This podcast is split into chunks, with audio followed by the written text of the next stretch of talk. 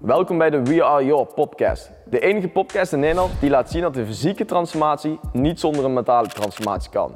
In de komende 30 minuten nemen we jou mee in een nieuw inspirerend verhaal. Luister jij mee? Yes, welkom weer bij een nieuwe aflevering van We Are Your podcast. Episode 7 alweer, Brian. Episode 7, jazeker ja.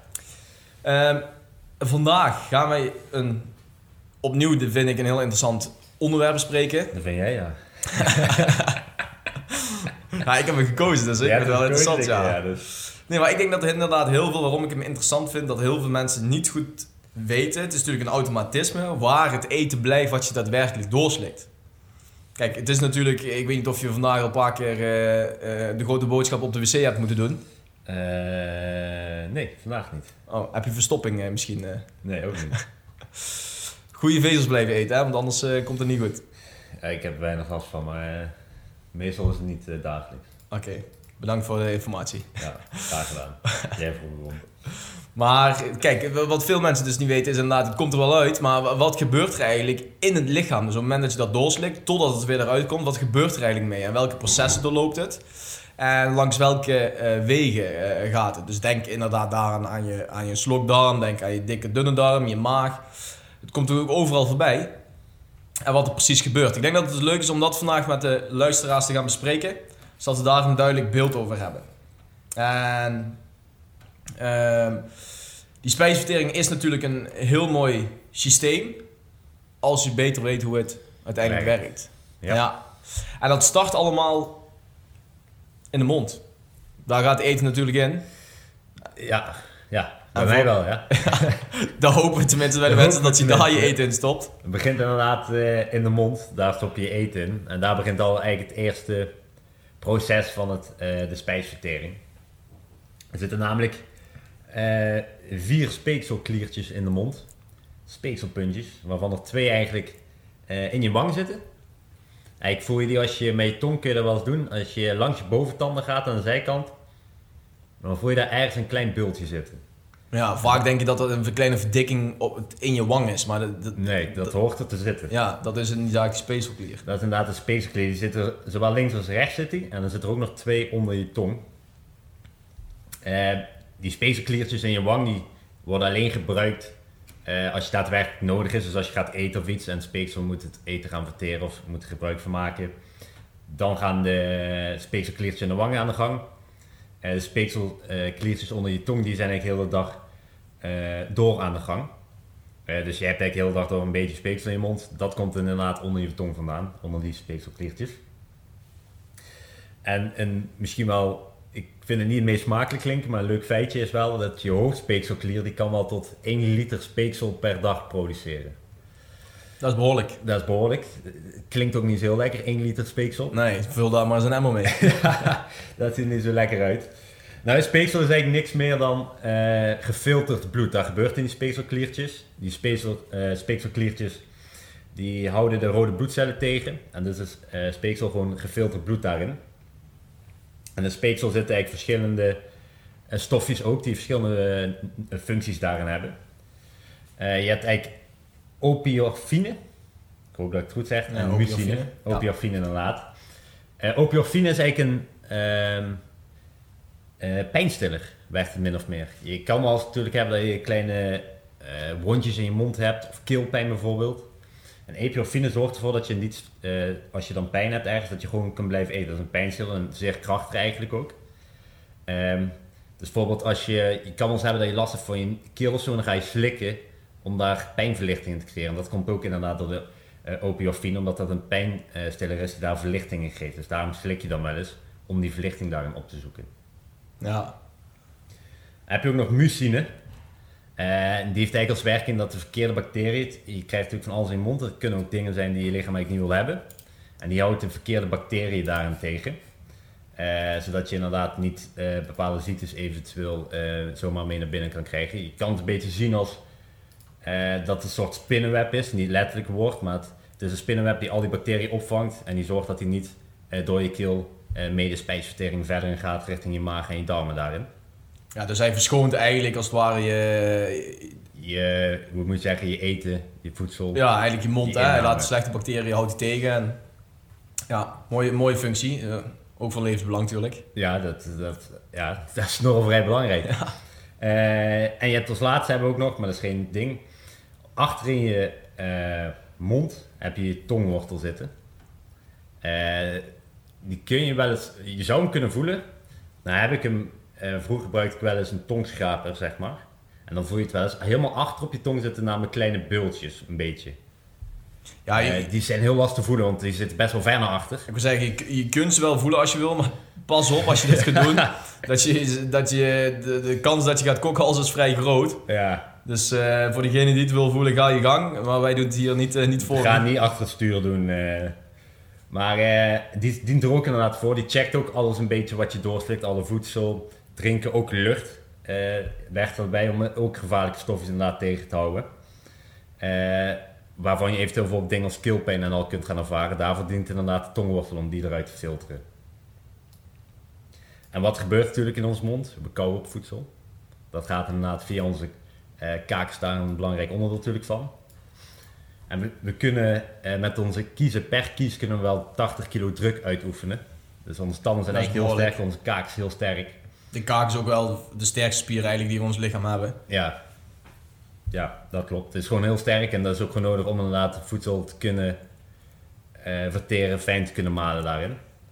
Uh, en de tong is eigenlijk een transporteur ook van de kiezen, min of meer. Je tong zorgt ervoor dat je voedsel in je mond naar de plek gaat waarop het best kunnen verteren. Dus vaak zal het zijn, uh, dat doe je niet bewust, dat doe je onbewust, maar dat je tong misschien van rechts naar links voedsel verplaatst tussen de kiezen, zodat je daarop goed kan kauwen en kan verteren daarin. En dan op het moment uh, dat het genoeg verteert als je eten. Dan gaat hij verder in kleine hoeveelheden naar je slokdarm. Zo vaak, meestal gaan we uit van 20 milliliter ongeveer voedsel per keer. Maar op het moment dat hij genoeg verteerd is, dat er genoeg min of meer koud is, speeksel heeft gewerkt, dan gaat hij naar de volgende stap. Dan ga je slikken en dan gaat hij naar de slokdarm daarin. Ja, en kun jij daar eens meer over vertellen over de slokdarm? Nou, toevallig dat je het vraagt. Ja. nee, want inderdaad, ik goede uitleg. Inderdaad, die hap eten, die wordt dan inderdaad, wat, wat Brian zegt, door de, door, de, uh, door de kaak natuurlijk vermalen. En die wordt doorgestuurd naar het volgende uh, station. En het volgende station eigenlijk waar die aankomt is, is de slokdarm. En een leuk feitje over de slokdarm is eigenlijk dat die, hij is maar 2 centimeter breed.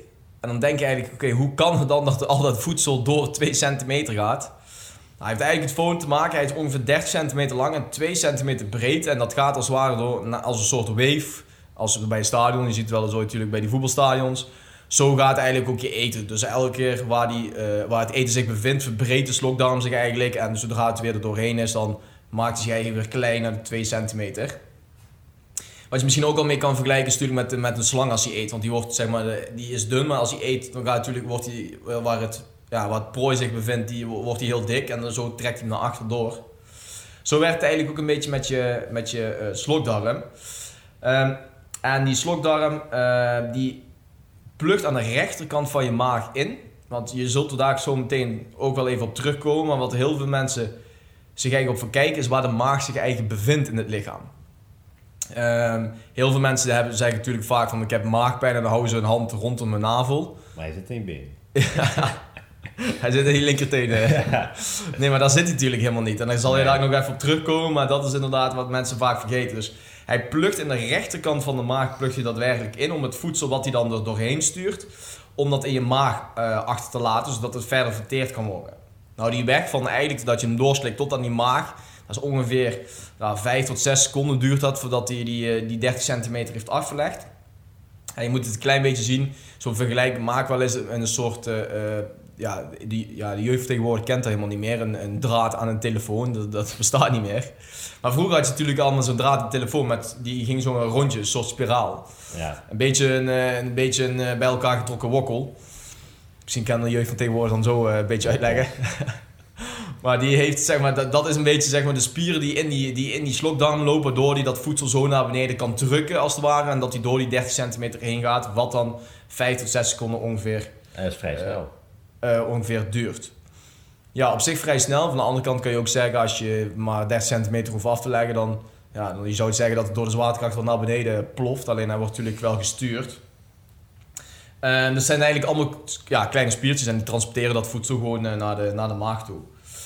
Ehm, dan komt het in de maag, wat ik al zei, en het plukt het aan de rechterkant in. En dan gaan we eigenlijk naar de volgende station waar het eten verder verteerd wordt. En volgens mij weet jij daar weer heel veel over. Daar weet ik alles van. Zoals je al zegt, zullen we eens mee beginnen waar de maag zit. Want daar gaat in ieder geval veel mensen eh verwarren dat inderdaad. Komen we misschien later op terug, want veel mensen denken, oh dat is je maag. Maar dat zijn bepaalde dingen die vaak je darmen geluiden maken, wat niet je maag is, maar je darmen. Daar zullen we misschien later ook nog terugkomen. Eh, maar je maag zit eigenlijk, als je vanaf vooraf, vanaf je borst gezien kijkt, zit hij onder je linkertepel en eindigt hij een beetje onder je rechter eh, ribboog, dus onderaan je ribben Ja. daarin schuin loopt eigenlijk gewoon eh, de maag. Dus eigenlijk als je je hand haast onder op je ribben een beetje houdt, een beetje schuin, zo loopt de maag daarin. Dus die zit niet, inderdaad, de meesten zeggen ook, ik heb buikpijn, die grijpt dan rond de navel, zelfs onder, daar zit je maag niet. Je maag zit een stuk hoger daarin. Ja. ja, op zich kunnen ze wel buikpijn hebben, want het is wel je buik. Maar ja, het is inderdaad je buikpijn en inderdaad niet in de Maar het maag. zijn vaak inderdaad gewoon darmkrampen die je hebt. Daar Ja. last van, niet van je maag. Ehm, en je maag, die maakt eigenlijk onderscheid tussen eh, twee verschillende dingen. Dus eh, vast vloei- eh, voedsel en vloeibaar eh, voedsel. Het is best wel lastig, vloeibaar voedsel, dan die L. Vloeibaar voedsel. Ja, ja, ja, maar nu ik moet er even bij nadenken, niet voedsel zeggen. Blijft Eh, toch een beetje spraakprobleem houden, jij. Ja, het spraakprobleem eh, heel mijn leven al. Eh, het vloeibare voedsel gaat eigenlijk via de rechterkant van de maag, en dat is een stuk korter ook. Gaat hij eigenlijk meteen haast door richting je dunne darm. Dus daar hoeft de maag heel weinig mee te doen daarin. Het vaste voedsel, dat wordt links verwerkt in de maag. En de maag kan namelijk ook uitrekken erin. Wat er gebeurt in de maag is eigenlijk, het heet retropulsie. Klinkt een beetje vies als ik het ga uitleggen nu, maar de maag zorgt eigenlijk voor dat door retropulsie eh, het voedsel tegen de maagwand aan wordt gegooid. Eh, vervolgens glijdt hij weer terug en dat noemen we retropulsie en zo wordt het eten verwerkt daarin. Eh, dat zorgt er onder andere ook voor dat de wanden van de darmen ook weer aan het werk gezet, of, gezet worden daarin. Je maag kan ook iets uitrekken, de linkerkant is iets groter inderdaad. Ehm, met vast voedsel, dus daardoor kun je wel eens, inderdaad, je gaat uit eten en je zit vol van, oké, ik kan er nog wel een bord bij, dus je maag die iets kan uitrekken. Ehm, en tegelijkertijd ook, mensen zullen dat ervaren, als je emoties hebt, voornamelijk heel veel stress ervaart, dus heel druk bent, heel stressvol, dan eet je eigenlijk heel weinig vaak op die dag. Of dan heb je ineens niet door dat je honger hebt of iets. En dat zorgt ervoor omdat stress het voorkomt, of voorkomt in ieder geval vermindert dat je maag kan uitrekken. Dus op dat moment kan je maag niet uitrekken om meer voedsel kwijt te kunnen. Dus op dat moment krijg je gewoon heel moeilijk eh, iets door je keel, omdat je maag inderdaad aangeeft van hey, ik zit vol of er is geen ruimte meer. En dan kun je gewoon niet eten op dat moment. En daar zorgt inderdaad stress voor. Dus ik heb het ook wel eens dat je heel dag stress, of echt stress, maar in ieder geval heel hard aan het werk bent, dan ervaar je stress. En inderdaad, acht uur later denk je, ik heb eigenlijk vandaag bijna niks gegeten eigenlijk. Maar dat komt daardoor. Ik heb ook meegemaakt inderdaad toen het uitging met mijn eerste, eerste echte liefde, om het zo maar te zeggen. Toen, Een eh, van de weinigen, ja. Ze zijn er te vinden die, die, er, toch, die er toch opvallen. Maar die, eh, toen inderdaad ook, toen het, ook een hoop stress en verdriet. En dan krijg je inderdaad, ik viel toen echt 6 kilo af of zo binnen enkele weken. Omdat je gewoon puur die, die, die rem op dat eten krijgt. Ja. Ja. ja, dat is wat je net uitlegt. Het is natuurlijk ook zo dat sommige luisteraars misschien nu denken... Ja, maar als ik stress heb, dan eet ik eigenlijk een, een slag in de ronde. Dat kan natuurlijk ook. Hè. Het kan ook zijn dat door, door je stress, dat je veel stress hebt, je cortisolwaardes in je lichaam natuurlijk heel erg gaan stijgen. Nou, dat wil je lichaam absoluut niet hebben. Dus hij gaat een tegenhanger doen. Hij wil graag insuline omhoog gedrukt hebben. En dus zet je brein aan om, eh, om eh, suikerproducten te gaan eten. Ja, hele zoete zeggen Dat producten. is niet de maaltijdsalade, dat is dan vaak Ja, eh, hele zoete Snickers producten. en Mars Ja. eh, en snoep. Ja, hele zoete producten. Omdat dan de insuline gaat stijgen, dat drukt de cortisolwaardes. En Ja. daarom wil je lichaam dat graag hebben. Dus er zijn natuurlijk ook mensen die er anders op reageren. En die hebben dat effect vaak eh, onderaan de streep. Ja, ik, op mijn vorige werk in de logistiek, dan leefde ik regelmatig op blikken frisdrank. En dat kwam ook daardoor naar het stressvol. En dan vraagt je lichaam om suiker. Dan denk ik, blik cola achterover, nog een blik cola achterover. En Ja. dan inderdaad, het uh, drukt inderdaad de cortisol erin. En nou, op het moment dat inderdaad het eten in je maag eh, genoeg is eh, verwerkt via retropulsie, dan gaat hij naar het volgende eh, gedeelte. En dan komt hij in de dunne darm terecht. Dunne darm, ja. Dus even, even goed voor de luisteraars. Dus als we eigenlijk inderdaad ook kunnen zeggen... De maag is eigenlijk best wel slim, slim orgaan. Want hij kan eigenlijk goed ja, onderscheid maken tussen vloeibaar en, en niet vloeibaar voedsel. Ja, en daarom is het ook belangrijk wel, zeg ik vaak, omdat het ook twee verschillende processen zijn, moet je van allebei wel ooit eh, iets binnenkrijgen. Op het moment dat je alleen maar vloeibaar voedsel eet, dus alleen maar bijvoorbeeld shakes gaat, dan gaat eh, het linkergedeelte van de maag eigenlijk al niet meer gebruikt vanaf dat moment. Nee, daar wordt hij ook een beetje lui van. En En dan wordt je lui voorkomen. van en dan gaat Ja. je vertering niet te goede komen op de lange termijn. Nee, je spijsvertering eh, moet wel optimaal blijven werken, dus je moet Ja. hem actief houden. Je moet het eigenlijk net zien natuurlijk als we zelf gaan trainen in de gym. Hè. Je- We moeten blijven trainen, willen we zeker ons resultaat behouden of beter worden. En zo werkt het ook met je organen. Die spieren moeten getraind worden, dus je kunt niet inderdaad aan een shake dieet gaan, omdat je dan het, het gedeelte van de maag wat eh, vast voedsel verteert, gewoon plat gaat leggen. Ja, Goeie, goeie mededeling daar meegenomen. Dan vervolgen we inderdaad onze weg. We gaan vanaf de maag gaan we de dunne darm in. En daar is een hele interessante plek. Want daar is eigenlijk waar alles een beetje gebeurt. En daarmee be- bedoelen wij eigenlijk... Daar wordt daadwerkelijk ons voedsel opgenomen in de darmwand. Om te kunnen getransporteerd kunnen worden naar onze eh, cellen. eh, om te voorzien van de eh, benodigde voedingsstoffen die we hebben. Nou, interessant om te weten is dat die ongeveer 3 tot 6 meter lang is, die dunne darm. dat is heel lang. hè. Ja, heel lang. En denk je echt van, oké, hoe krijgen we dat kwijt in ons lichaam? Maar hij, Zes meter. hij zit er toch echt. Hij zit er toch echt. Ehm, en het grappige daarin is eh, dat, dat nou, eigenlijk wat voedsel wat, wat al goed verteerd is hè, in, de, in de maag. En in de maag zitten natuurlijk ook de enzymen die al erbij komen. En, en Ja. voedsel wordt al zeker verknipt op bepaalde punten. Dat gebeurt in je maag nog een stukje verder. Dus je In je dunne darm nog een stukje. eh, dat bedoel ik, ja, in je dunne darm. Dus eigenlijk moet je het zien ook als, als kleine schaartjes, lees enzymen, maar kleine schaartjes, die eigenlijk het voedsel helemaal verknippen tot ze heel erg klein zijn, zodat het door de darmwand heen kan. Nou, interessant om te weten is dat aan die darmwand staan eigenlijk allemaal soldaatjes. Dat noem je eh endotheelcellen, noem je dat eigenlijk. Dat zijn allemaal soldaatjes die aan elkaar geknikt zitten. Wij hebben altijd geleerd dat je moet dat zien als allemaal eh soldaatjes die armen, armen Arm in arm arm en arm aan elkaar lopen. Zodat er eigenlijk niemand door kan. Zij bewaken eigenlijk eh, de gezondheid van je lichaam. Dus alle stoffen die niet goed zijn, sturen ze door. Alles wat wel goed is gekeurd, laten ze door de darmwand heen gaan. Ehm, dus er zit eigenlijk, als we dan op minuscuul niveau gaan kijken, dan heb je eigenlijk vlokjes op vlokjes, zijn een soort haartjes op haartjes op haartjes. En uiteindelijk zit daar dan, zeg maar, op elk vlokje zit dan weer een klein bloedvaatje. En dat wordt gevoed door de moleculen. eh, en dat is dan die verteerd voedsel. Dus als dat helemaal verknipt is, dan is dat eh, de moleculen die die, die, die eh, bloedvaatjes, eh, eh, die, bloedvaatjes voedt.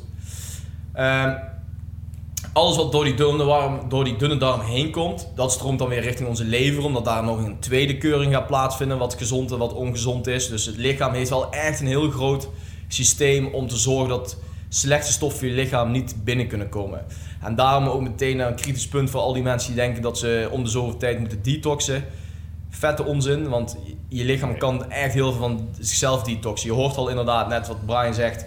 Eh, van de- mond zit er al, eh, eh, eh, net als mucine, die, die, die, en die, of die mucine, die die stoffen controleert. Vervolgens wordt dat weer doorgestuurd inderdaad naar de maag, waar weer een controle plaatsvindt. Dat is ook weer in een dunne darm, ook weer in een lever.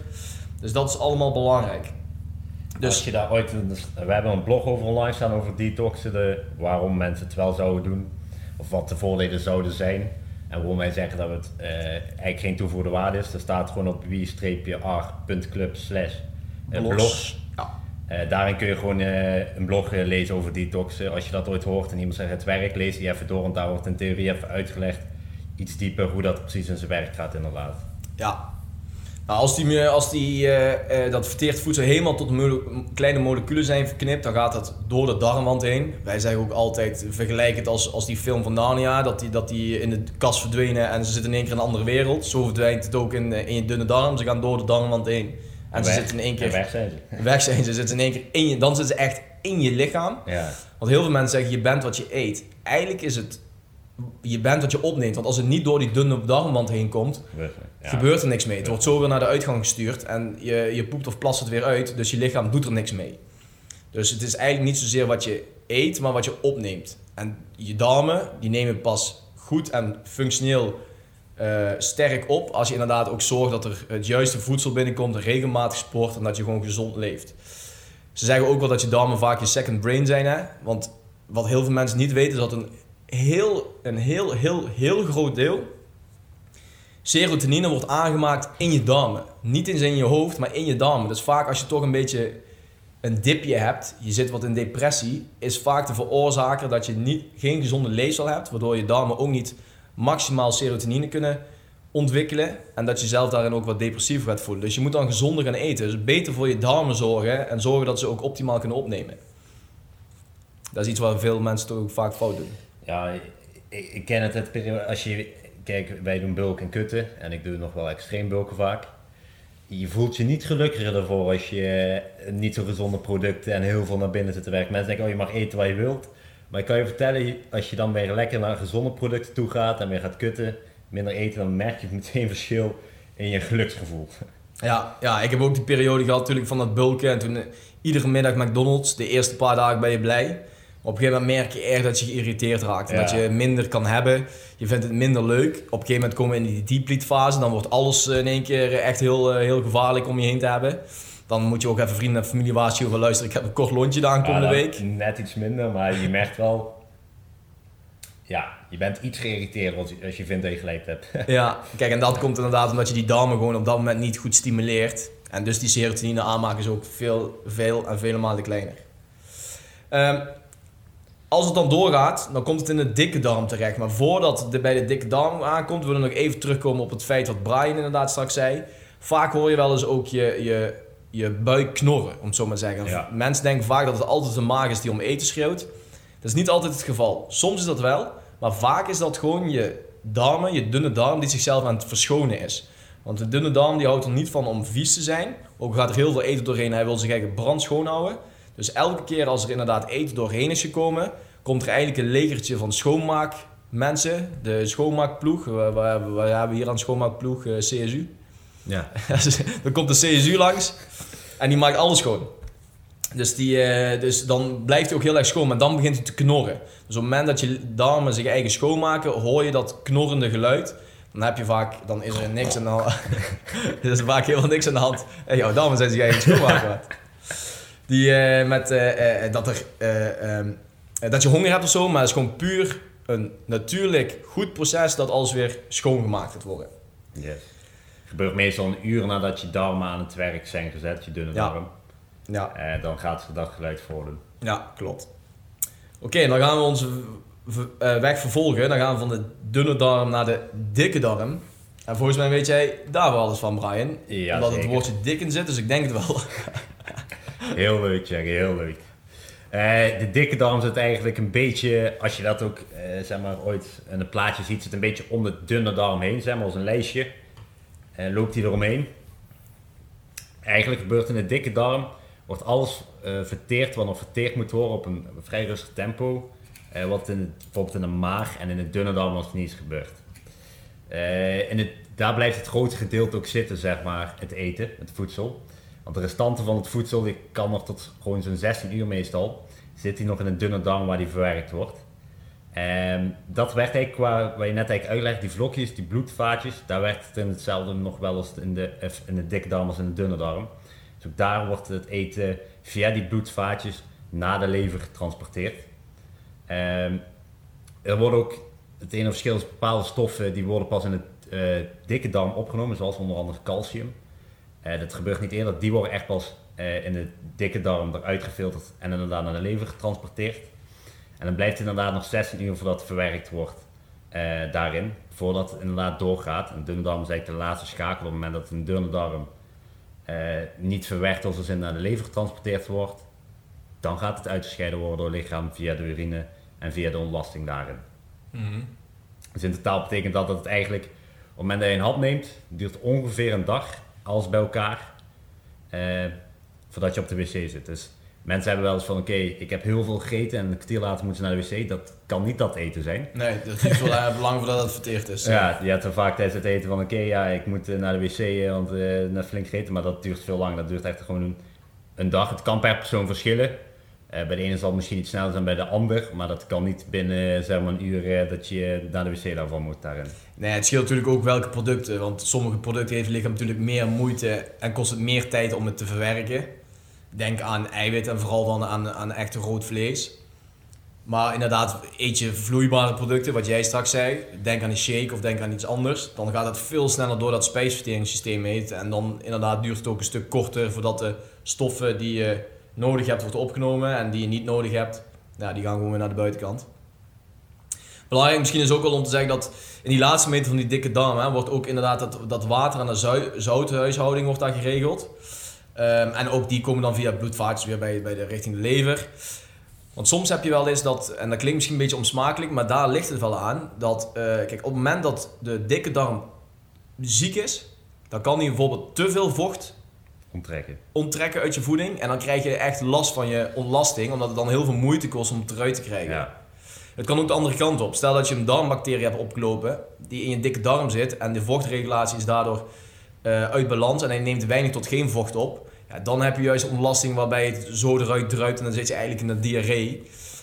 Dus vaak is daar een darmbacterie is de oorzaak van dat jij last hebt van, jouw eh, van jouw ontlasting. In een, een dunne variant of in eh, ja, gewoon keihard dat je het gewoon bijna niet eruit krijgt. Eh, dus als je dat hebt, dan weet je inderdaad dat je je voeding zal moeten gaan aanpassen om te zorgen dat, dat, eh, dat die darmen optimaal gaan functioneren. Ja, daarbij moet je wel rekening houden. op het moment dat je overgaat naar andere voeding, dus een nieuw voedingsschema of iets. Of in- inderdaad overgaat van ongezonde voeding naar een gezond voedingspatroon. Ook die darmen hebben tijd nodig om zich aan te passen aan bepaalde voeding Altijd. daarin. Ja. Dus het kan zijn dat je op het begin wel last krijgt van je ontlasting. Zij het inderdaad dat het inderdaad wel lastiger is of juist dat het te makkelijk gaat. Ehm, omdat hij gewoon even moet wennen aan eh, de nieuwe voedingspatroon. Er zijn wel manieren om daar mee om te gaan. Want het is natuurlijk niet fijn als je een paar weken om eh, een paar uur op de wc zit of juist dat het niet lukt. Eh, maar dan weet je wel inderdaad van oké, daar kan het aan liggen. En dan moet je even misschien iets aanpassen om dat inderdaad iets soepeler te laten verlopen, die overgang daarin. Ja, een hele tijd terug zag ik een keer een eh, aflevering, ik weet niet of mensen dat nog kennen, van de Your Wife, My Wife heette dat volgens mij. Daar gingen dan de huisvrouwen gingen dan wisselen van gezin. En dan kwam de ene moeder in het ene gezin. En die gingen die leefstijl daar aanpassen en eh, de andere moeder het andere gezin. En eh, toen hadden ze op een gegeven moment een switch gedaan tussen mensen die vegetarisch waren en een gezin die heel veel junkfood at. En toen ze dat wisselden met elkaar en die, die moeders gingen ook inderdaad hun leefstijl meenemen naar het nieuwe gezin, werden ze allemaal kei en kei ziek Ja, omdat ze natuurlijk niet gewend waren. Die dames waren gewoon gewend om of vegetarisch te zijn of veel junkfood te Ja. eten. En toen dat geswitcht ging worden, toen ging het helemaal mis. En daarom zie je inderdaad dat je, je kunt niet zomaar even radicaal een hele grote verandering maken. Daar heeft je lichaam tijd voor nodig. Het kan Ja. wel, maar je zult dan wel inderdaad merken dat het eigenlijk is een soort detox van je lichaam. is. Dat hij in een soort detox terechtkomt, een aantal dagen slash weken. En dan gaat je lichaam, het systeem, het spijsverteringssysteem, je darmen, gaat eraan wennen dat je een nieuw voedingspatroon aan het hanteren bent. Eh, ja, dan, dan, en dan komt hij uiteindelijk eh, naar buiten. Dat is eigenlijk het, waar de hap eten blijft. Het eten wat overblijft, eh, dat gaat naar buiten. Ja, ja. Ja, de wc in. Doorspoelen en weg ermee. dat, dat zou ik wel doen. Ehm, heb je nog iets wat je graag wil aanvullen, Brian, voor de luisteraars? Eh, Ja, misschien is het handig inderdaad, ik zei net al inderdaad, je hebt misschien wat dingen waarop je kan letten om dat te voorkomen. Een aantal tips daarin. De makkelijkste zijn inderdaad zorg ervoor dat je voldoende blijft drinken. Dat is altijd, sowieso altijd belangrijk. Maar zorg er inderdaad echt voor dat je ook voldoende vocht blijft drinken, dus water daarin. Eh, dat kan voorkomen inderdaad, ook als je overgaat naar een nieuw voedingspatroon. Op het moment dat je te weinig vocht binnenkrijgt, dan wordt je poep automatisch al iets harder en wordt het wel lastiger al. Dus zorg ervoor dat Ja. je dat in ieder geval genoeg blijft doen. Eh, een andere manier is eh, vezels eten, veel voedingsvezels. Omdat die naar de dikke darm gaan en die zetten die eigenlijk ja, op scherm, maar die zetten die flink aan het werk dan. En die zeggen, oké, je moet echt aan het werk om dit te kunnen verteren. Dus inderdaad, er zorgt ervoor dat die meteen in volle gang zijn. Dat die overgang iets soepeler eh, loopt. Dat is niet meteen, oké, ik eet vandaag vezels, dus vanaf vandaag gaat het goed. Meestal duurt dat, voordat je dikke darm daar weer, zeg maar, aan gewend is, of in ieder geval op gang is hoe die zou moeten komen. Of waar je naartoe wil hebben, duurt, kan een paar dagen duren inderdaad. ja, wat, wat- eigenlijk is, zijn, veel zijn eigenlijk onverteerbare stukjes, eh, stukjes eten. En dat, dat gaat ook gewoon helemaal tot het einde van je spijsvertering gaat dat mee. Ja. En dat prikkelt natuurlijk heel erg je darm, want er is altijd iets aanwezig waardoor die actief blijft en, eh, ehm, en aan het werk gaat. Dus inderdaad ook voor zorgen dat je, dat je alles naar buiten eh, duwt wat er, wat er nodig is. Ehm, wist je trouwens, eh, dat is wel misschien een leuk weetje nog voor de luisteraars, eh, dat je hebt ook nog, voordat het naar buiten gaat, heb je nog twee, eigenlijk twee uitgangen. Zeg maar, je, je, je ontlasting die blijft ergens hangen De wachtbuis. De- wachtbuis, ja. En, en daarbij gaat hij dan kijken of het geschikt is dat je, na, dat je kan gaan poepen. Ja. Je lichaam constateert bijvoorbeeld gewoon dat je kan... Stel dat we zitten hier nu de podcast op te, op te nemen. Wij zien elkaar. Wij zien dat we niet op de wc zitten. Dus ons lichaam vertelt eigenlijk nou tegen ons... Als je naar de wc zou moeten van... Oh, wachten. Want we zitten niet op het goede, op de, we zijn niet goed eh, aanwezig bij de wc of waar we het terecht kunnen laten. Ja, Dus je moet ermee wachten. Ja. Want anders loopt het natuurlijk in één keer zomaar naar buiten. Zo Ja. werkt het systeem. Dat is best wel interessant. eh. ik heb dat ooit gelezen in, eh, dat was ook een boek, dat is wel een aanrader. Dat heette volgens mij de voedselmachine uit mijn hoofd. En daarin leggen ze dat heel mooi en best kinderlijk uit, waardoor je het ook al heel goed begrijpt. Hoe dat dan werkelijk helemaal werkt. En ook inderdaad bij die wachtbuis aan het einde. Ja, je hebt, of ja, dit gaat misschien heel onsmakelijk klinken, maar je hebt wel eens heel weet nodig, zeker dat je het gaat zeggen. heel nodig naar de wc moet en dat je het echt kan ophouden op het moment dat je nog eigenlijk nog niet eens zit, dat het dan er meteen naast uitkomt. Maar dat is puur omdat je lichaam dan inderdaad zegt, oké, dit is de situatie waarin het, eh, zeg maar, kan, mag, min of meer. Ja, dan zegt hij oké, gooi die buis Ja. maar open, het, eh, we zijn op de goede plek. Ja, want anders heb je binnen nooit een dag in je broek gepoept. Oké, eh, smakelijke afsluiter. Ja. We hopen dat het weer een leerzaam podcast was en dat je dan goed begrijpt en weet waar het voedsel blijft. Dus volgende keer als je een hap eten naar binnen haalt, doorslikt, dan heb je eigenlijk al meteen een gedachte van oké, hij gaat in mijn slokdarm, vervolgens in mijn maag, Eerst in je mond. ja, in je Ja, mond. nee, ja, maar als je hem doorslikt, is de slokdarm, dan in je eh, maag, in je dunne darm, in je dikke darm en dan gaat hij weer naar buiten. Ehm, voor iedereen eh, die nog iets wil weten over een ander onderwerp, vragen wij hartelijk om te zorgen dat dat op de mail komt of via reactie hier onder die podcast, zodat we het altijd kunnen beantwoorden. Yes. Daarnaast, natuurlijk, abonneren op de podcast. Abonneer, eh, zet de ringtoon, ringbel aan, Ja, ring de bell. ring de bel. En eh, natuurlijk, eh, mocht je interesse hebben in een van onze programma's, kan je altijd contact opnemen. En weer een nieuw, iets leuk om te weten. Vanaf mei gaan we weer van start met de tweede editie van eh, We Are Game Changers. Dus het online programma waarin persoonlijke ontwikkeling op disciplinair en mentaal gebied voorop staat. Kun je ook vast voor aanmelden. Eh, hoe je dat doet, stuur ons een bericht. Dan sturen we jou naar de juiste eh, eh, pagina om jezelf daarin voor aan te kunnen melden. Voor nu bedanken wij al onze luisteraars weer dat ze de aandacht weer hadden. Ja, dankjewel. Graag gedaan. Ja, en dan gaan we volgende week weer rond de tafel voor weer een ander interessant onderwerp. Zeker. Tot de volgende keer. Doei doei! Bedankt voor het luisteren naar de We Are Your podcast. In de volgende aflevering hebben we weer een inspirerend en waardevol gesprek voor jullie klaarstaan.